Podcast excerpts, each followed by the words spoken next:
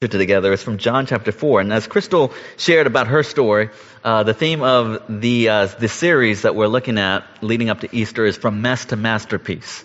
And the idea of how God uses our pain and how it takes people whose lives are a mess and it weaves it together for his masterpiece. And today we're looking at John, um, we're looking at John chapter 11.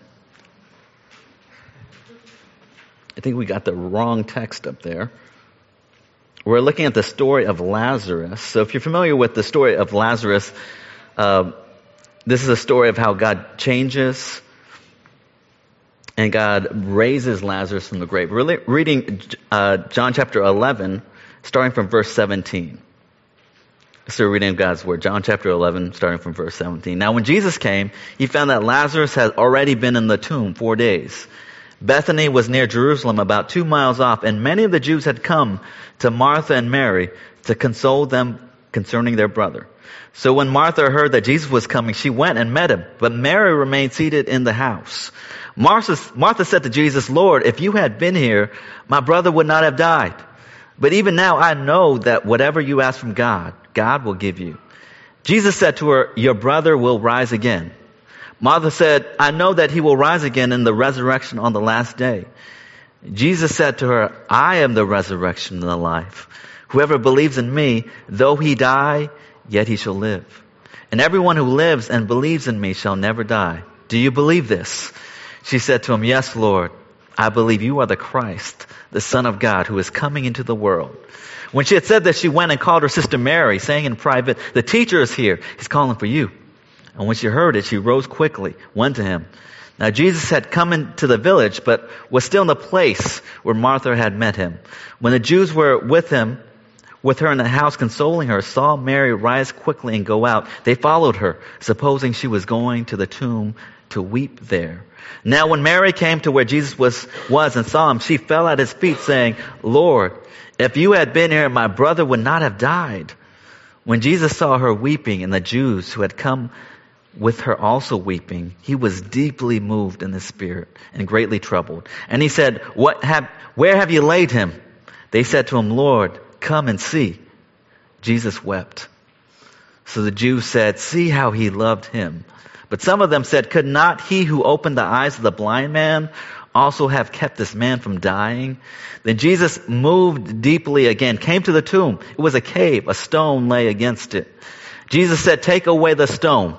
Martha, the sister of the dead man, said to him, Lord, by this time there will be an odor, for he has been dead four days. Jesus said to her, Did I not tell you, if you believed, you would see the glory of God? So they took away the stone. And Jesus lifted up his eyes and said, Father, I thank you that you have heard me.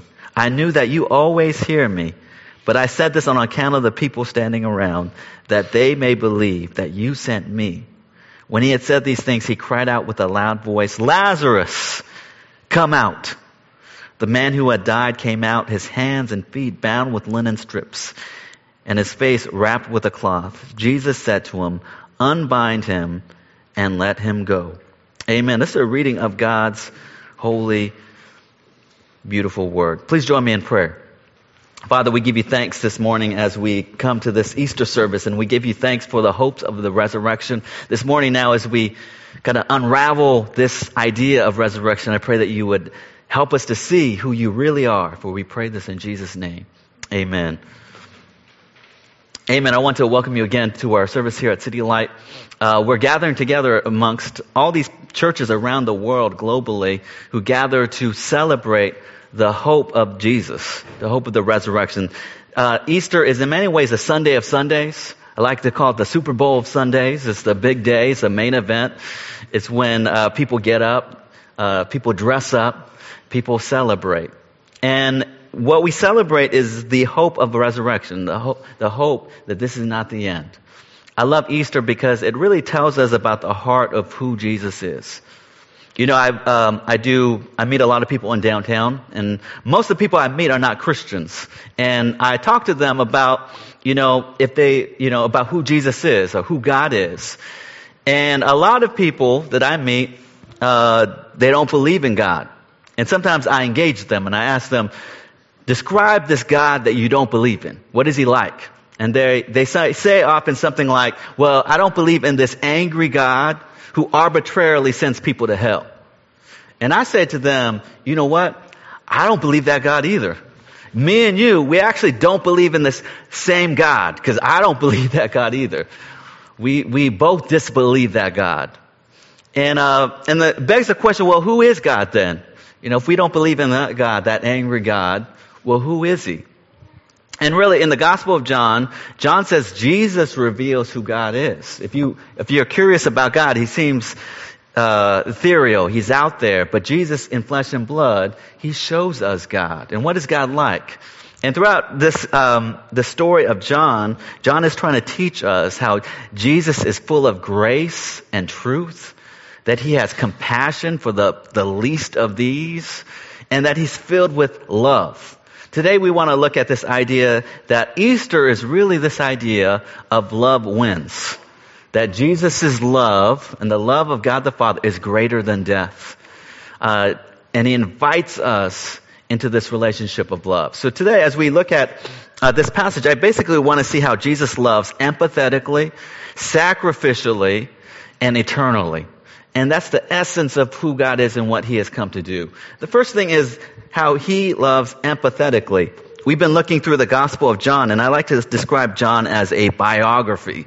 It's a story of Jesus. John was one of the closest followers of Jesus, one of his twelve disciples and he heard all Jesus' sermons, saw all of his miracles. And one interesting thing about John is John loves to describe specific cities, places, uh, the number of fish in a miracle. He loves to describe details. And one of the reasons for that is that, you know, John wrote this gospel, most scholars believe in 80 AD, that was in the lifetime of people who were actually with Jesus. And one of the times, one of the reasons he describes specific peoples and places is that he wants people, people at that time could verify. They could talk to these witnesses. They could talk to these families. They could go to these cities. And even now, you can visit the Holy Lands and visit archaeological ruins of these cities. And John wants us to, to visit, to know, to ask questions, to see that Jesus is not a myth, but a historic reality. But the second reason Jesus, uh, John loved to talk about specific people is John wanted us to see that Jesus loved individual people. Uh, Jesus wasn't someone who just preached to the masses. But Jesus loved individuals. In fact, here in John chapter 11, Jesus specifically loved one family. He was so close to one family. Their names were Martha, Mary, and Lazarus. They're siblings. And he had a really tight connection with them. So in John chapter 11, it strikes, it's a bad, it's bad news when John, uh, Jesus is given this word. It's in verse 3. So the sister sent him saying, Lord, he whom you love is ill. Notice that Lazarus is known as someone Jesus loved. Jesus had love for Lazarus. And he hears from the sisters, they send to Jesus saying, he's, he's sick. He's on his deathbed. Jesus, we need you to come. And right after this, what's interesting is that Jesus actually waits two days to travel this long distance to get to Lazarus. Why is that? And all throughout the Gospel of John, Jesus is always on God's time, not on our time. So he waits. And then he sets off after two days, which is a four day journey to Bethany. It's a long route to get there. And when he finally arrives, Martha has some bad news. In verse 21, she rolls up to Jesus and says, Lord, if you had been here, my brother would not have died. Martha is disappointed in Jesus. Said, Jesus, where, where were you? You're, you're late uh, he goes to the house and Mary comes up to Jesus and asks him the same question. Jesus, if you'd just been here earlier, you could have prevented my brother from dying. Where were you? You know, if we're honest, a lot of us have felt this way with God. You might be praying for a perfect partner. You might be praying for children. You might be praying for a dream job. You might be praying for a house. And you feel like God is late. God, where, where are you? I'm, I'm waiting here for this person. I'm waiting here for this event, for this job. God, why are you late? Many of you may, may have lost loved ones, uh, people that you've loved, and you've asked God, God, where were you? Been, I, I prayed for healing. How come you're late? And this is the heart of Mary and Martha. And what does Jesus say? Because when you look underneath the, the questions of Martha and Mary, they're accusing him. Like, don't you love us? Where, where were you? And what's interesting is that Jesus doesn't launch into a sermon. He doesn't actually launch into this miracle, but look what he does first in verse 33. It says, when Jesus saw her weeping and the Jews who had come with her also weeping, it says he was deeply moved in spirit and greatly troubled. And he said, Where have you laid him? They said to him, Lord, come and see. They said, Jesus wept. So the Jews said, See how he loved him. Jesus, instead of first launching into a sermon or even quickly going to raise Lazarus, entered into the grief and the trauma of all the people. He takes the tears of Mary and Martha upon himself and he grieves with them. He grieves with their loss. And people all around said, this is proof he really did love Lazarus. What is love? Uh, love is entering into the pain and experience of someone else. It's, it's if when they're grieving, entering into that grief and experiencing that. And one of the ideas of God's love is that God doesn't love us from on high, but God loves us uh, empathetically. He enters into our story. Jesus enters into our pain. Jesus weeps. This shows us really the heart of God. We have a God who weeps with us, who enters into our pain and our addiction. Today, Jesus weeps over injustice. He weeps over the, the, the racism that's tearing apart our country. He weeps over violence. We heard the tragic news this morning of 200 Christians in Sri Lanka who were, uh, who were killed in a massacre. Jesus weeps over all the tragedies and violence and injustices in this world today. He weeps over all of it. And he weeps over all these people who are so far from his love and so far from his presence. Imagine if the mayor of Los Angeles was so convicted of homelessness that he sold his home, sold all of his possessions, and decided he was going to be homeless. And he pitched a tent on the sidewalk. And he realized in order to really solve this problem and love the homeless, he had to become homeless. And then he can understand the pain and the trauma of what it means to be an outsider. Imagine how moving that would be that someone would do that for us. In the beginning of Gospel of John, John chapter 1, it says that this glorious God, this God eternal, invisible, unchangeable. God stepped down from eternity into time and space. And John 1 says, and Jesus pitched his tent amongst us. He came all the way down and pitched a tent and lived with us. And Jesus entered into our pain, our tragedies, and our trauma. That's who God is. Jesus loves empathetically. But here's the second thing. Jesus also loves sacrificially. And that's the essence of his love. As Jesus gets to the grave, he does weep. He weeps over the pain and trauma. But one interesting thing about Jesus is this. In verse 33, it says that he's greatly troubled. You know, that Greek word can be used to describe someone who is angered, someone who is outraged. And Jesus is not just uh, weeping, he's also very upset. He's angry. He's indignant. And the question is, why is he also angry? And the answer is, he's angry at death. He's angry at all that, that death has done. Death is not a natural thing. It's not the way things could, should be. Uh, death is not a natural thing. Where does death come from? Well, in Genesis, which is the book of beginnings, it's described that death is the consequence of sin. And in Genesis, it describes sin as uh, rebellion from God, Sin is turning our back on God. Sin is playing God, pretending we are God. Sin is leaving the person who loves us the most, which is our Creator, and leaving home and turning our back away from His love. And when you walk away from a God of love, a God of beauty, a God of peace, everything begins to be ruined.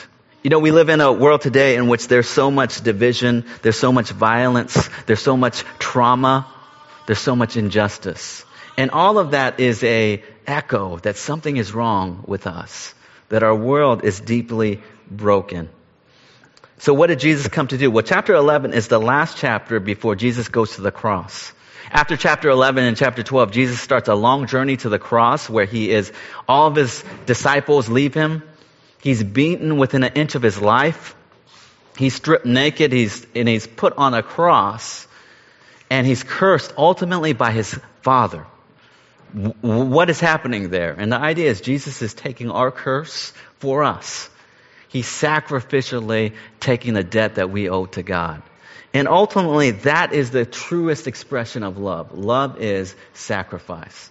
The most famous verse in the Bible is John 3:16, and this is what it says. It says, "For God so loved the world that he gave his one and only son for us, that whoever believes in him will not perish but have eternal life." Love is described as sacrifice. For God so loved the world that what he gave his only son. That genuine love is sacrifice. The greatest measure of love is laying down your life for someone else. And we see this idea of love being sacrificed in all of our stories. You know, I'm not an avid, obsessive fan of Game of Thrones, but I do watch it sometimes. Sometimes I don't know if I should watch it though. You know, like I would, I watch Game of Thrones and my wife always walks in at the most inopportune time. You know, like there's some kind of brothel scene and my wife walks in and she's like, what are you watching? And I'm like, I, I don't know what I'm watching. This, this is crazy. Uh, it's not always like this. She's like, sure, Pastor Dennis, go on watching that. I'm just wondering about these brothel scenes. Like, don't don't they have locks on the door? Like, wh- why are you? Why do they got to have the most urgent conversations up in here? And it just doesn't make sense. doesn't make sense to me. But uh, I do watch Game of Thrones. Last week, this is not quite a spoiler, by the way. Last week, I was watching this episode where uh, Faithful Sam, you know, the main theme of the Game of Thrones is about who rules the seven kingdoms. There's only one throne. There's only one iron throne, and who's gonna rule it? And there's all kinds of pretenders and contenders. So who's gonna rule it? And it's, it's winding down.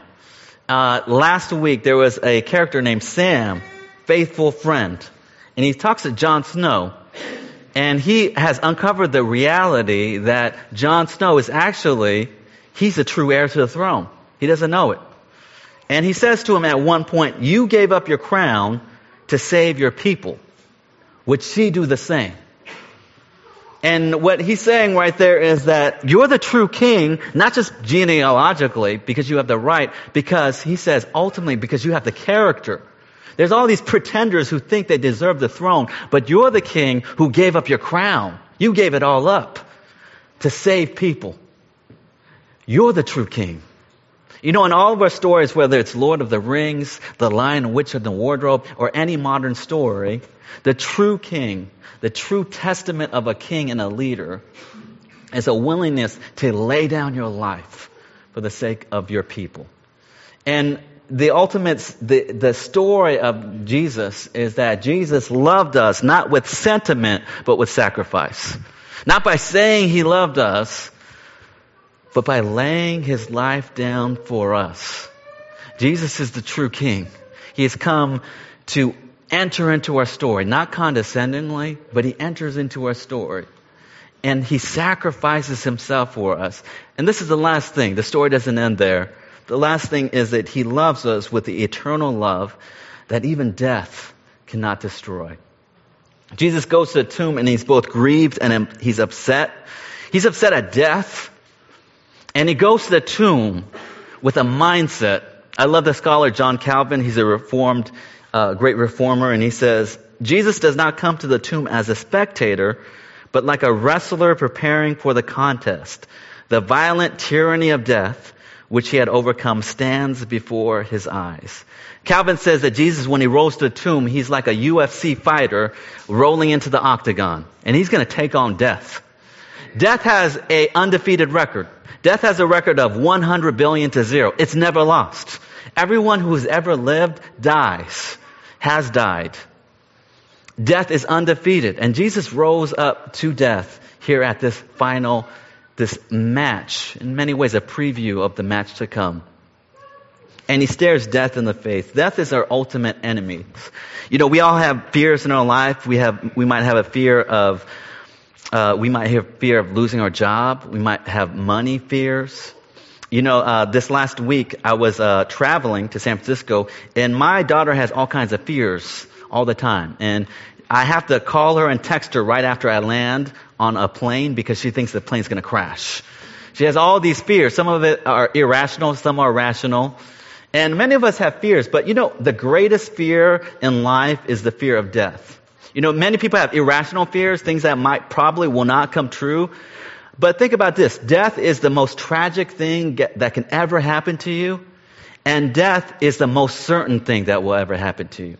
It's a tragic thing that will always, most certainly happen to you. Death is the fear underneath all of our fears. Some things that we fear may not, never come true. But death is the thing that will absolutely happen, not just to us, but everyone we love. Death is so tragic because it's the end of love. It's the end of our relationship. It separates us from our truest desires. And Jesus' mission is to defeat death. So he goes to the tomb. Uh, he finds the crypt of Lazarus. And he offers up a prayer to God his Father. And finally, he says to Lazarus three words. It says in verse 43, when he said these things, he cried out with a loud voice, Lazarus, come out. And Lazarus is resurrected. He comes and the sunlight hits his face. The people are astonished. Ultimately, Laz- the miracle of resurrecting Lazarus is a preview of Jesus' own resurrection. Uh, weeks later, Jesus himself would die on the cross, taking our curse. But the scripture tells us God the Father raised Jesus from the grave. And when Jesus was raised from the grave, he conquered sin and death. He conquered sin and death. Lazarus uh, is a preview of Jesus' death and ultimately of Jesus' resurrection.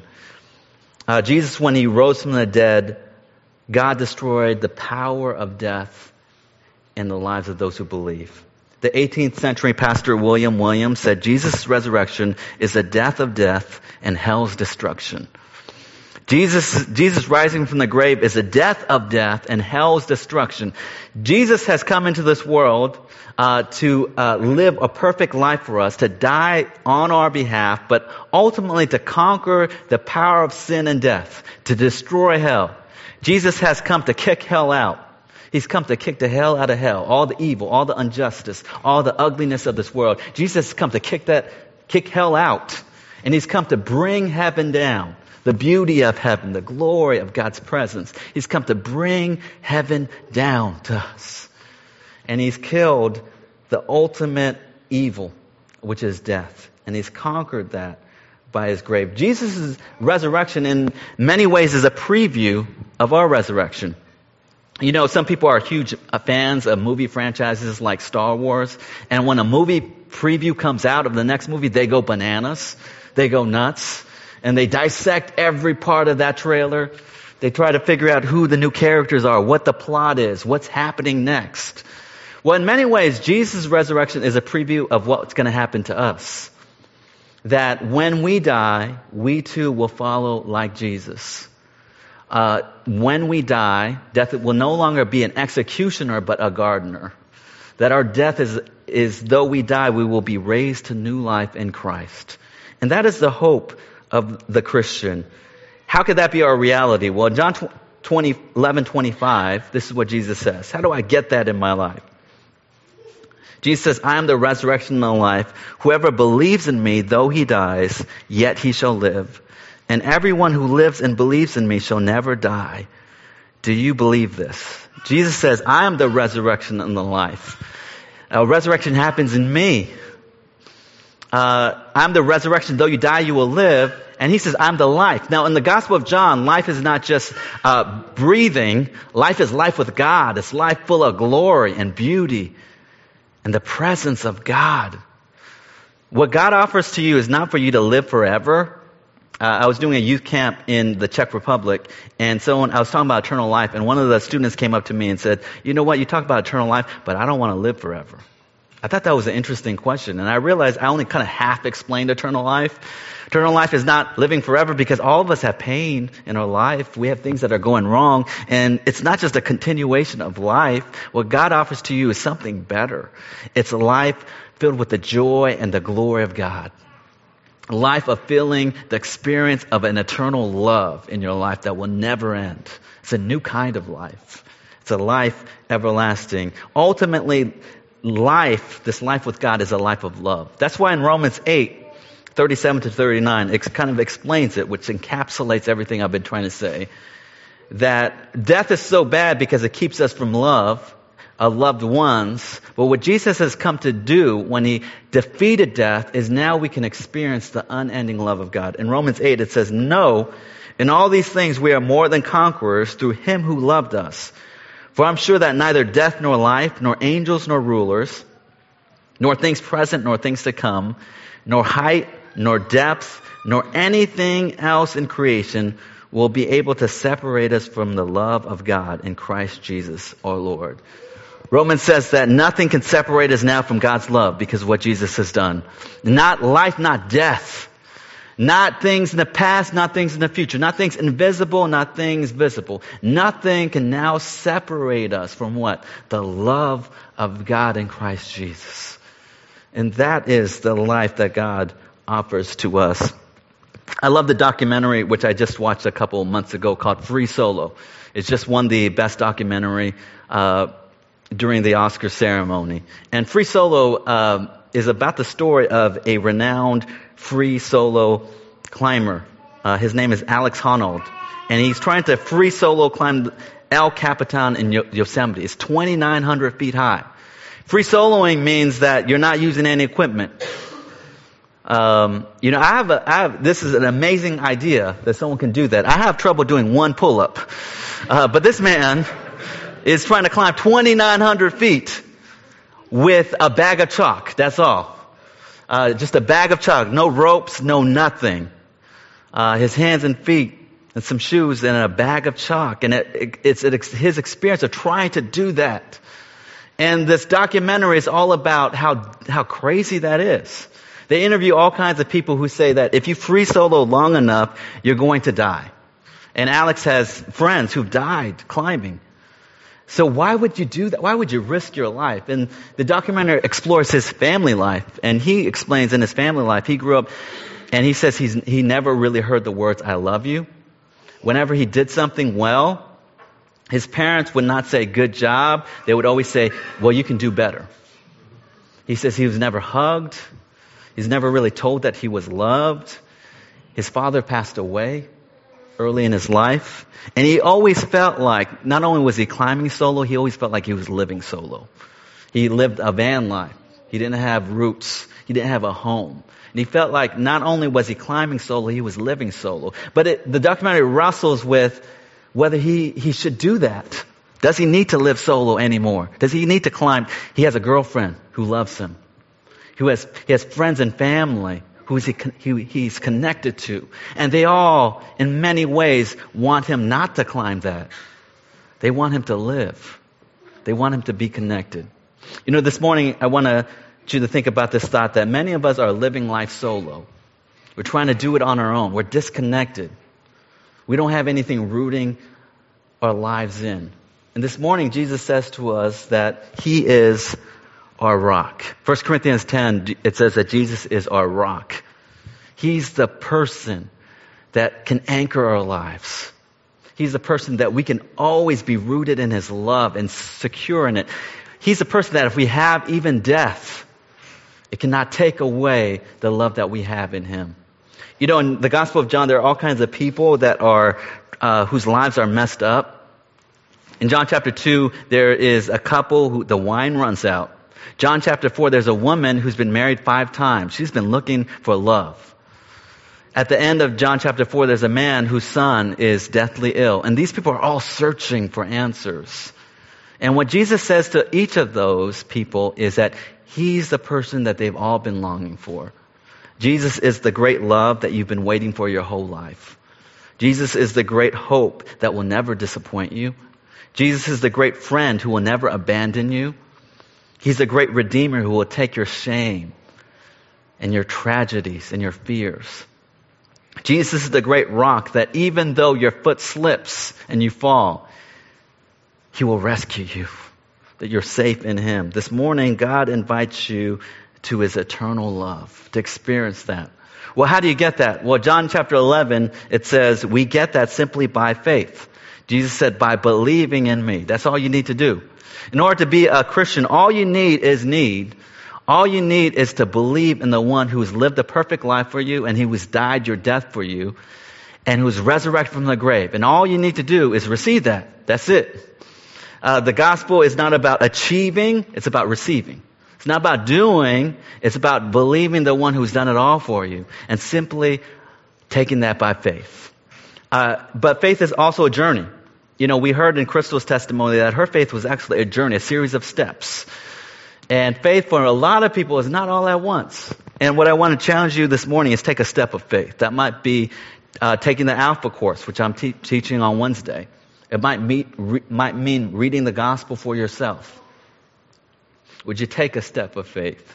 And if you are a believer, I want to close with this idea. Uh, would you live out of the hope of the resurrection? The resurrection means that everything sad in your life will one day come untrue. Everything sad in your life, everything tragic in your life will one day come untrue. The resurrection means the best is always yet to come. The resurrection means no matter how messy your life is, the resurrection means God is weaving that together for his masterpiece. Uh, I love this quote from Chuck Palahniuk, who writes in his book Fight Club Only after disaster can we be resurrected. He says, Only after disaster. There has to be a disaster in your life, and only then will you be resurrected. Maybe your life feels like a disaster or a mess. Would you believe? And would you put your hope that out of this mess, God is weaving together a beautiful masterpiece? Would you live with that kind of hope and peace? Please join me in prayer. Lord, we give you thanks this morning for the hope that is in Christ Jesus. And this morning, Lord, we come to you in various seasons and different places of belief. And I pray, God, that this morning we would see that you are the great love that we've been waiting our whole life for. That you are the great hope that can anchor our lives. And I pray for people who might not know you this morning that they would take a step of faith in believing that truth. And I pray for people who've been Christians maybe their whole lives that God, that they would believe layers and layers deeper. That faith would go layers and layers deeper this morning to apprehend and experience the power, God, and the hope that belongs to us as we participate in your resurrection. Make us people of hope and I pray that this uh, afternoon, as we spend time uh, celebrating together, connect us, weave us together, help us to know that we are a community of hope. We are a community of faith. We're not doing it together. So bring us into this celebration, this celebration of hope and joy in Christ Jesus. We pray this in Jesus' name. Amen.